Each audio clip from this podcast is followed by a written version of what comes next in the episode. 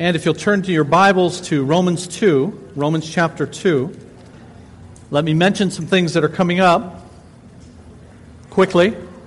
One, this hour starts at 11:15 and it will revert back to 11:15 next week. We've had 2 weeks in a row where we have uh, started later than that. But that was a an exception. We will get back to 11:15 next week, okay? And also, here are some things that are coming up. This weekend, Friday through Sunday, is the Trenton Summer Festival. We have the last uh, couple of years had a table there, a booth, where we hand out information about the church. And what we need are folks who can take a two hour slot, Friday, Saturday, or Sunday, to do that. And if you're interested in looking at uh, one of those slots, then today we need to know about that. So stop at the information desk before you leave today, the information desk in the lobby. That's this weekend. And then on Monday, a week from tomorrow, there is a friends group. The friends group is the 60 and older group uh, for our church. It's called the Friends Group, and they're having a get together at 7 o'clock a week from Monday, the 30th, here.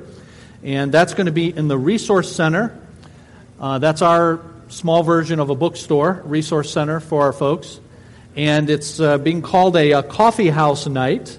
And uh, there is going to be uh, easy listening and a variety of music from Paul McKenzie. Paul's going to be playing.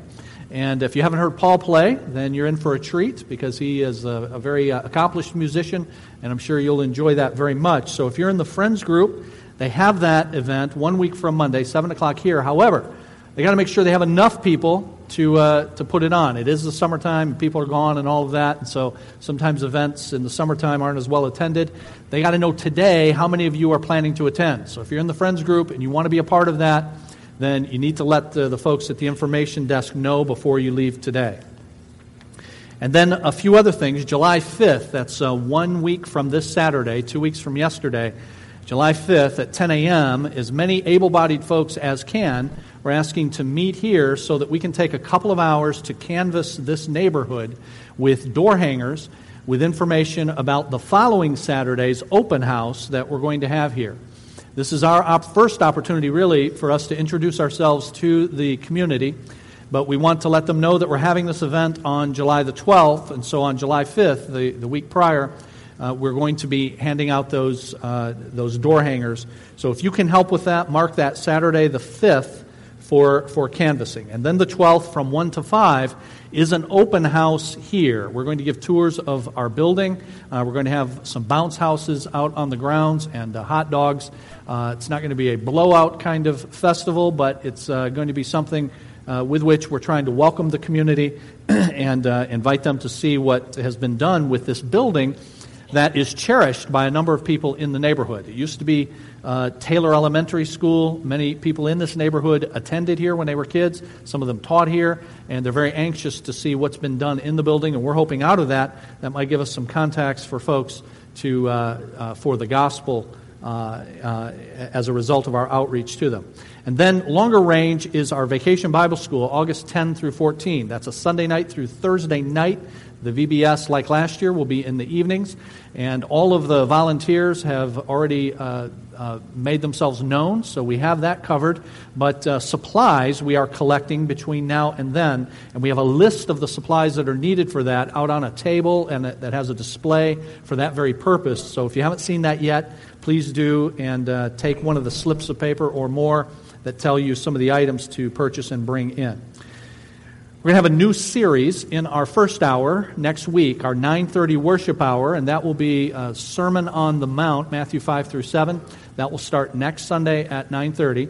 And in this hour, July 20th, we will start a new series called Where is God When It Hurts? And it's a biblical view of pain and, and suffering. We've been involved in this class for the last few weeks looking at personal evangelism.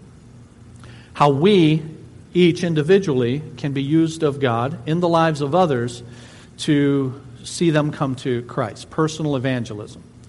And we have made the, made the point that we should treat each person as a person rather than using a, a canned presentation that we use on each person as a sort of one size fits all, in which one of the dangers is that you come off as a salesperson trying to close the deal.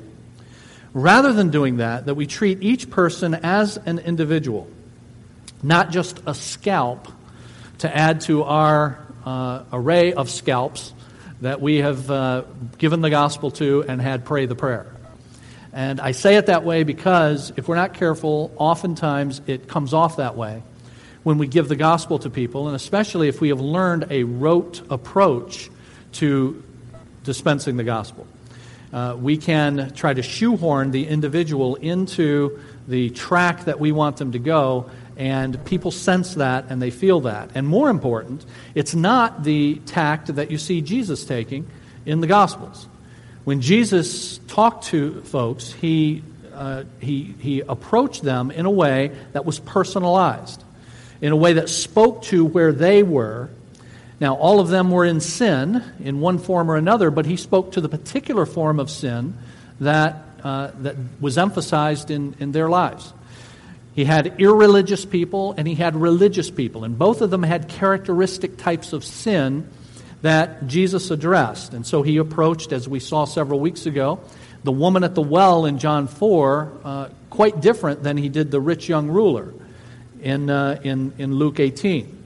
And so we should follow Jesus' lead in personalizing the way that we give the gospel, and that means emphasizing the kind of personal sin that this individual has emphasized in his or her life. Now, when I say personal sin, uh, I mean that in, in this sense. It's not only individualized, not, no two individuals are alike, and so we need to take that into account. But also, people sin as persons, and persons, as we've seen the last few weeks, have three faculties. They have the faculty of, of intellect, and of volition, and of, of emotion. People can think, they can act, and they can feel. And as you encounter unsaved folks, pre Christian folks, I like that.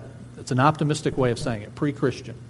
We're assuming you're going to become a Christian. It's just a matter of time and us uh, talking long enough. Uh, as you encounter a pre Christian person, uh, they are going to have characteristic ways that they uh, manifest their, their sin. And often that will be through their, their thinking, through their doing, uh, or their feeling. Now, of course, all people, all persons are all three of those. And so it's not as though people only sin with their mind or only sin with the things that they do or, or that they feel, but that persons are different and they tend to manifest their sin primarily in one of those, those ways. Now, we're going to see in a moment then the effects that that has on personal evangelism. But a few weeks ago, as we were starting down that road, I decided to do an excursus. And at the time, I told you uh, I just like to say the word excursus, and here I've now said it again, and I feel much better. But it means you're kind of going off the, the trail for an excursion. And the excursus was this it was to not just focus upon the characteristic ways that sin manifests itself in the life of someone that we're trying to evangelize, give the gospel to, but to take a few weeks for us each to think about the ways that we characteristically sin. Because we carry the same kinds of baggage that we had in the old life with the old nature into the new life. And those are going to tend to be the same kinds of characteristic struggles that we have after we come to, to Christ. Now, Christ has given us power over sin, and Christ desires that we achieve victory over those sins. But those are going to be the particular ways you struggle and I struggle that are probably different from one another. And those come from our nature, just what we're like naturally, we're different. And they come from our nurture the things we had modeled before us. And so last week, I suggested that you do an analysis of that baggage for yourself, that each of us do that. And think about the characteristic ways you sin just because of the kind of person you are naturally, your personality. And then think about the struggles that you have because of what it was you observed in the home you grew up in, that you had modeled before you. And if you put those two things together, you're going to see a quick snapshot of your life and your struggles. And if you're honest, you'll admit that you continue to struggle with many of those, those things. And I suggested last week that you do two things with that then. Having analyzed it, go long and go deep. If you were here last week, you may remember that. Go long meant go into, go into your past and, and think about how this particular habit and this particular struggle uh, developed. And one way to do that is for you to put a timeline of your life together. Uh, I do this in, in counseling with folks, and it's often, it's often uh, quite helpful. Uh, he wouldn't mind me saying this, but last week uh, James Sternberg gave a testimony as it was their last Sunday, James and Sharon's uh, last Sunday with us, and they talked about uh, how uh, that I and Rich Carrico had opportunity to meet over a number of weeks with James, and uh, out of that he was he was benefited. but one of the reasons he was is because we did this timeline thing. And he went back and he looked at how some of the struggles that he's had for a lot of years de- developed and then we, uh, we analyze those. So go long means doing that. Going deep means looking at the struggle now and asking some, some questions. What is going on? That is, what is the situation? And how do I respond to what is going on? And uh, what do I think about what is going on? And what do I want from what is going on? So, what's going on in my life? The, the things that normally get me in trouble that are my characteristic sins, when those happen, what are the, what's the situation or what are the kinds of situations? And then what is my response in those situations? What am I thinking? And then, most importantly, getting to the bottom of it, what do I desire? What do I want? Because our desires lead to our thoughts, which lead to our words and deeds, our responses, uh, which then exacerbate the situations that we find ourselves in. Now, if you weren't here last week, we have all of our stuff recorded on our website, so you can go back and listen to that if you are interested. Today, I want then to return to, we're back off the excursus now, and back to personal evangelism. And as I said earlier, uh, I'm making the case that people that you will encounter as individuals and as persons manifest their opposition to the gospel, their characteristic sin, in different ways. Many of them, it will be emphasized in their thinking, others in their, in their doing, and others in their, in their feeling. And back before we had the excursus, we looked at the first of those, intellectual sin. Not thinking about God in, in uh, truthful ways, thinking about God in sinful ways, by dismissing God, by uh, ignoring God, we looked at Romans chapter 1 and the fact that all people were made by God to know God, and in their sin they suppress the truth. Romans 1:18 that they know about God. And Romans 1:20 therefore they are without a defense, they are without an excuse before God. But there is volitional and there is emotional manifestation of sin as well. So, the person that you're trying to witness to, give the gospel to at work or in your family or in your neighborhood, may not be the intellectual type. This may not be the person who marshals philosophical uh, arguments against Christianity. That would be Romans 1 and Acts 17. But your more garden variety sinful person is the person who does things that are contrary to God's law and feels things as well, emotionally, that are, that are, uh, that are dismissive of God's law. And I'll explain what I mean by that in a moment. So I've asked you to turn to Romans 2. And the reason I ask you to turn to Romans 2 was because Romans 2 says something about volitional sin. sins indeed, sins in, in what we do. In verse 14, it says, When Gentiles who do not have the law do by nature things required by the law, they are a law for themselves, even though they do not have the law. Since they show that the requirements of the law are written on their hearts, their consciences also bearing witness, and their thoughts now accusing, now even defending them. Now, what's being said there is that Gentiles, that is, non Jews, to whom was not given the, the law of Moses. The Jews are the custodians of the law, and it's to them that, that the law was given, but not to Gentiles. But nevertheless, Paul, who wrote this, is making the case that all people are sinful, Jew or Gentile, because in the case of Jews who have the law, they have violated the law that they've been given. And in the case of Gentiles, by their very nature, they have a sense of right and wrong. And because of that sense of right and wrong given to them by God, when they violate that, they are showing them themselves to have a law, the law written on their hearts. And they are guilty of, of breaking it. So this is volitional sin. This is things people do that are contrary to that are contrary to God's law that people choose to do. In a nutshell, Romans 2 14 and 15 is saying that God has given all people a general sense of right and wrong. Now, how does that translate into you and, and your personal witness? Well, here's how. Every person has been given a sense of what ought to be. That word ought is really important. It ought to be this way. Every person has been given a sense of that by God. How many times have you said or have you heard somebody say, there ought to be what? There ought to be a law, right? And non Christian people will say things like that.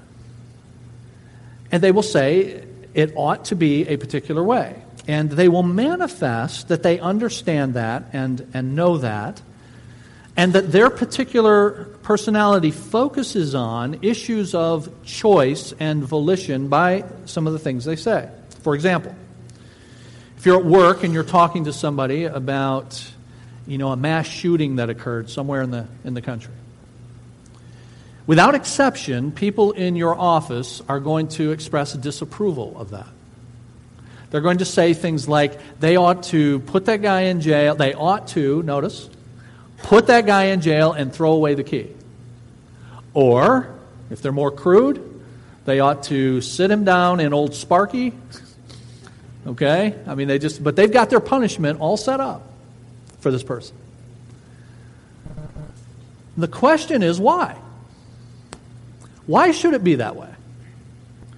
Why ought that person to be thrown in jail and the key be thrown away or they be saddled in an electric chair or something like that.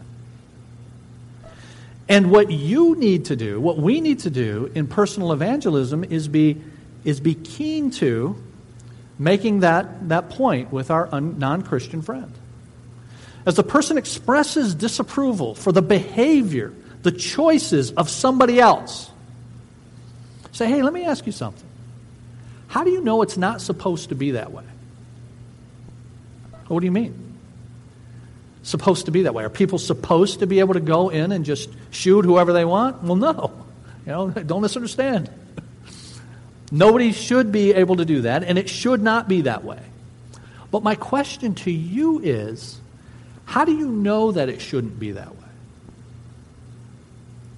By what law do you know that people should not behave that way? And most garden variety uh, unsaved people haven't thought about it. They haven't thought about it because they have by nature this sense of what right and wrong. They react to what they see as, as wrong. They pronounce judgment upon that. And then what you want to do is, as a friend and as gently as you can, show they have no, hear this, they have no basis for their objection. And their answer will usually be some variation of because. Well, how do you know it's not supposed to be that way? Well, because. Any idiot knows it's not supposed to be that way. Well, doesn't, now hear this, doesn't that presuppose a way it's supposed to be? There's a way it ought to be. And my friend, my coworker, where does that way come from? Who designed that way? Who was the one that gave you and me and all of us a sense of how it ought to be? Have you ever thought about that? And the answer generally is no. I haven't thought about it. Well, let me tell you about the one who gave that to us, that sense to you, that righteous indignation to you that these things are wrong, that when a child is abused, that is wrong.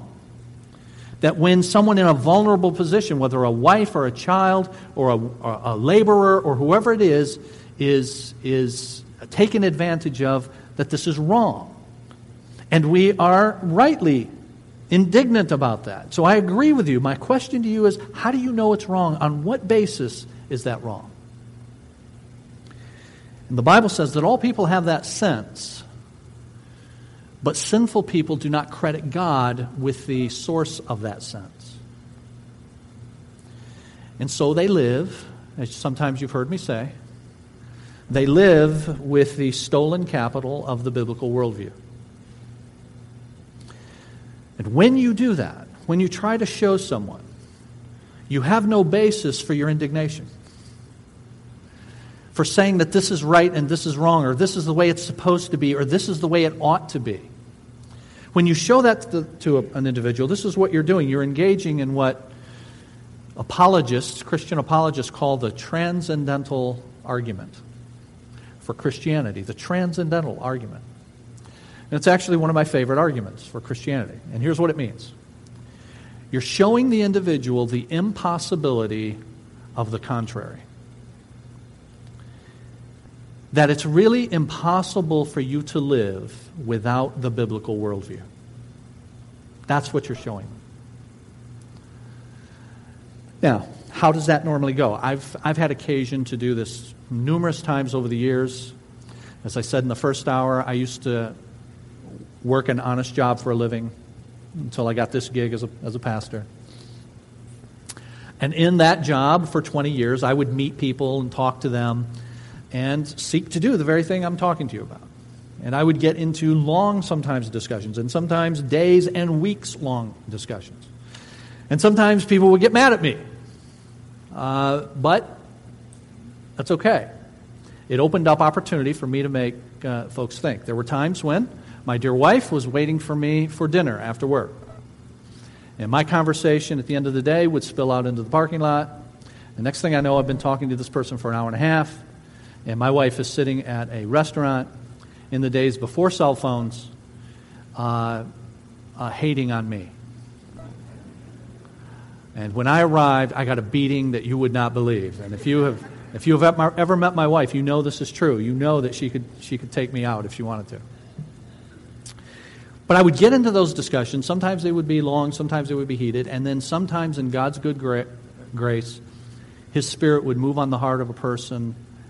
They would see the error of the worldview they've been pursuing and draw them to Himself.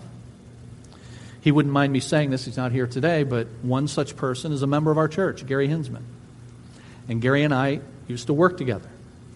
And uh, I had worked at this particular place for a couple of years left, and then came back. So I knew a number of the people at this particular uh, company. But in the meantime, Gary had been hired. And so I hadn't met him, and he hadn't met me. And so it turns out, I found out later, he was asking people in the office, who's this new guy? And they would say, That's Ken. He worked here a few years ago. He's uh, attending a seminary. He's going to be a pastor. Uh, he's a fundamentalist. And uh, Gary said, a fundamentalist? Gary's telling me this afterwards. Uh, well, we can't have that. And so he made it his mission to come and argue with me. And he would come over to my office and he would sit down. And he, I remember the first time he came, he says, I hear you're a fundamentalist. And I go, Yeah, yeah, in the flesh. Here I am. So you believe God created the world in six 24 hour days? Yep, check. Uh, you believe Noah had an ark with all the animals on it? Yep, check. You believe the Bible has no errors in it? Yep, check. And we go and he's like, he's just incredulous. He's heard about people like this, but he's never actually met one in the flesh. Here he is. How do you even have a job? How are you even able to fill out the application? Let alone get a degree in college if you're an idiot and you believe that kind of stuff. I mean, this was where Gary was. And Gary grew up in uh, a extremely liberal denomination. A denomination that did not believe that the Bible is without error. And so he had heard fundamentalists decried for all of those years, and now he's actually met one, and this is amazing to him. And over months, he would come to my office and he would ask questions, and we would, we would talk about it. And the conversation began to calm down a little bit. And we could talk in a more genteel fashion. And uh, I enjoyed our chats. But I left that company not knowing what effect that might have. Years later, I'm working at yet another company. By the way, why did I work at so many companies? I was a consultant. I went from place to place. And I'm working at a place in Ann Arbor, and one day in walks, guess who? Years later, Gary Hensman. And Gary is carrying an NIV study Bible. And he says, You know, I got saved out of all that. And we just, now we talked every day, but in a different way about what he was reading in the Bible and what he was learning. Now, that's, that's the exception. But I'll take one of those for every 10 or 20 or 100 encounters. Thanks be to God. And it's the same thing that happened to the Apostle Paul in Acts chapter 17 when he spoke to the philosophers at Mars Hill. And the Bible tells us at the end of that encounter that some said, We want to hear more about this. Others scoffed, and some believed. And you'll always have those three categories of people people who will scoff and ridicule. You'll have the people who say, I want to hear more. And you'll have the people who, by God's grace, come to believe. So you're trying to show them that they have no basis, and that's what I was doing over time then with Gary. Well, if you, if you reject the Bible, then what is your basis for right and wrong? And that was something that he hadn't encountered the transcendental argument, you, the, the impossibility of the contrary. Now, that's volitional. And then there is emotional. And again, I'm suggesting that you use the transcendental argument for the way people feel. And if you'll turn to 2 Corinthians chapter 7, 2 Corinthians chapter 7. 2 Corinthians 7 speaks of sorrow but it speaks of godly sorrow and worldly sorrow. Two kinds of sorrow.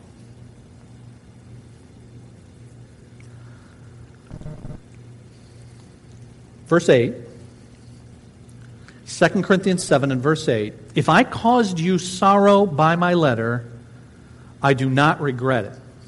Now, just stop there.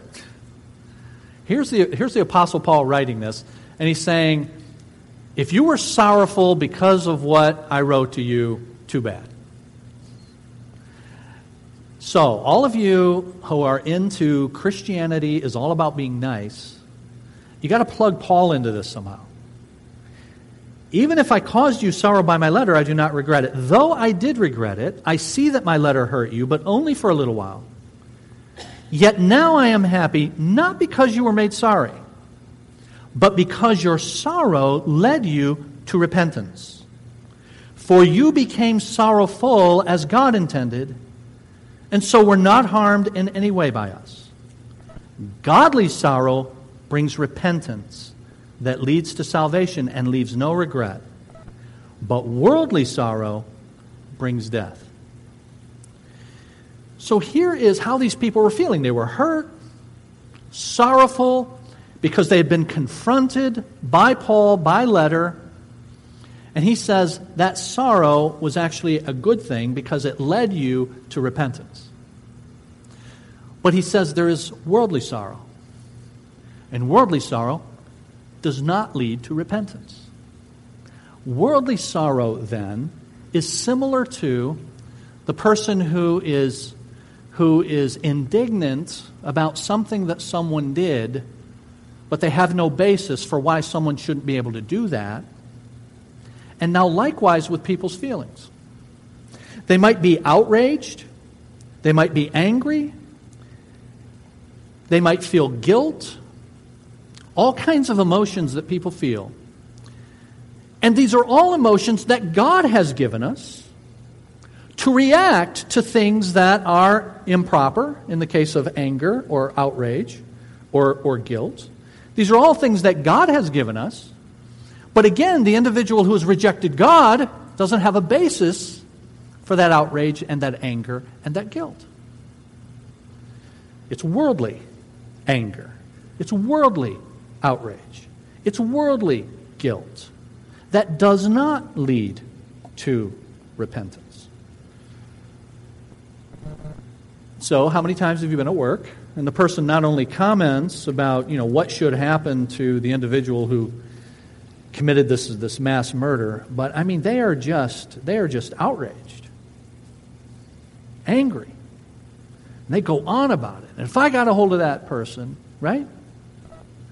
So here's a person expressing emotions, emotions that God has given, but no basis for those emotions. And you want to ask, hey, why are you, why are you so angry?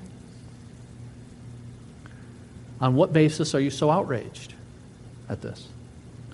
Or, have you, friend, ever felt guilty? Well, yeah, we all feel. If I do something wrong, I feel what? I feel guilty. And what you want to do is not only show them they don't have a basis for their anger and outrage at what others do, they really don't have a basis. Now, hear this they don't have a basis for the guilt that they feel at what they do. You feel guilty when you do something wrong. How do you, and then you're just exploring. So, how do you know when it's wrong? Well, you know, if I tell a lie. Right. I agree that that's wrong. I know why it's wrong. How do you know it's wrong? And this is what you want to get to. You feel guilty because you are guilty. You want to move the feelings to something more objective.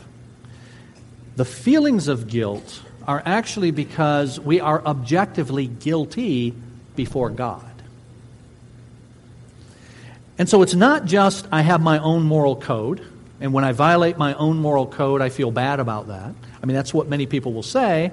And again, in your evangelism, you want to explore that with them. So, what if everybody doesn't have your moral code? I mean, you've got your personal moral code, but the guy next door to you doesn't have your personal moral code.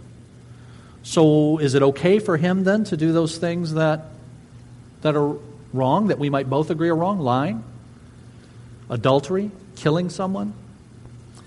And in all of those, you're trying to show the person that they are living off the stolen capital of the biblical, the biblical worldview. Now, my point to you in this series has simply been to try to look at where someone is and try to find out their characteristic ways of expressing their own sin. And their ultimate sin is this that they've rejected the true and living God and they've concocted their own version of life and they've stolen parts of what He has given, and they are using them for their own ends. And that's what you want to be used of God as a tool to show them. To show them that they can't live apart from the biblical worldview. But that requires getting to know the person. That requires getting uh, an opportunity to chat with them. If you have one chat with them, just ask God to use that seed to be watered by somebody else down the road. If you get to have multiple chats with them, like I did with Gary, I left that company not knowing if that had any effect on him at all. And then God used that later for him to come to, come to Christ and now serving, serving the Lord. So you never know how that's going to come out, but your job is to simply be faithful in terms of being a tool, analyzing where people are, and then, uh, and then, and then giving the gospel uh, to those people by showing them their need for the gospel. And one way to do that is to show them the impossibility of the contrary. All right? Let's ask God to help us to have open doors for that this coming week. To grant us safety and bring us back next Lord's Day. Father, we thank you for today. We thank you for the opportunity to worship as your people, to sing praise to you, to learn of you, to give back to you, to pray to you. And Father, we thank you for this hour as well, to think about the people that you bring in our circle and how we should treat them as persons, as persons of value, and not simply scalps to hang on the wall, as it were, of our evangelistic efforts. Help us to see them as your image bearers. Help us to love them as Christ loves. Help us to take the time, as you allow in our circumstances, to get to know them. And having uh, gotten to know them, to see the characteristic ways that they defy you. Uh, perhaps even in, in ignorance, but, but a willful ignorance, because they have rejected the light that you have given. Help us to have the skill to lovingly show that to them. That apart from the light that you supply, we live in darkness. And it is only, as the psalmist said, in thy light that we see light. And so, Lord, help us to be skillful evangelists, to be loving evangelists. And may you bring people our way that, whose hearts are open to the gospel. We expect that what will happen to us, Lord, is what happened to the great apostle. That there will be those who hear and want to know more, those who reject and scoff, and then by your grace, those who are, who are brought out of the world and to yourself, and that you allow us to be involved in that Help us to see it as the grand privilege that it is. Go with us this week as we serve as your ambassadors. We pray in the name of Jesus. Amen.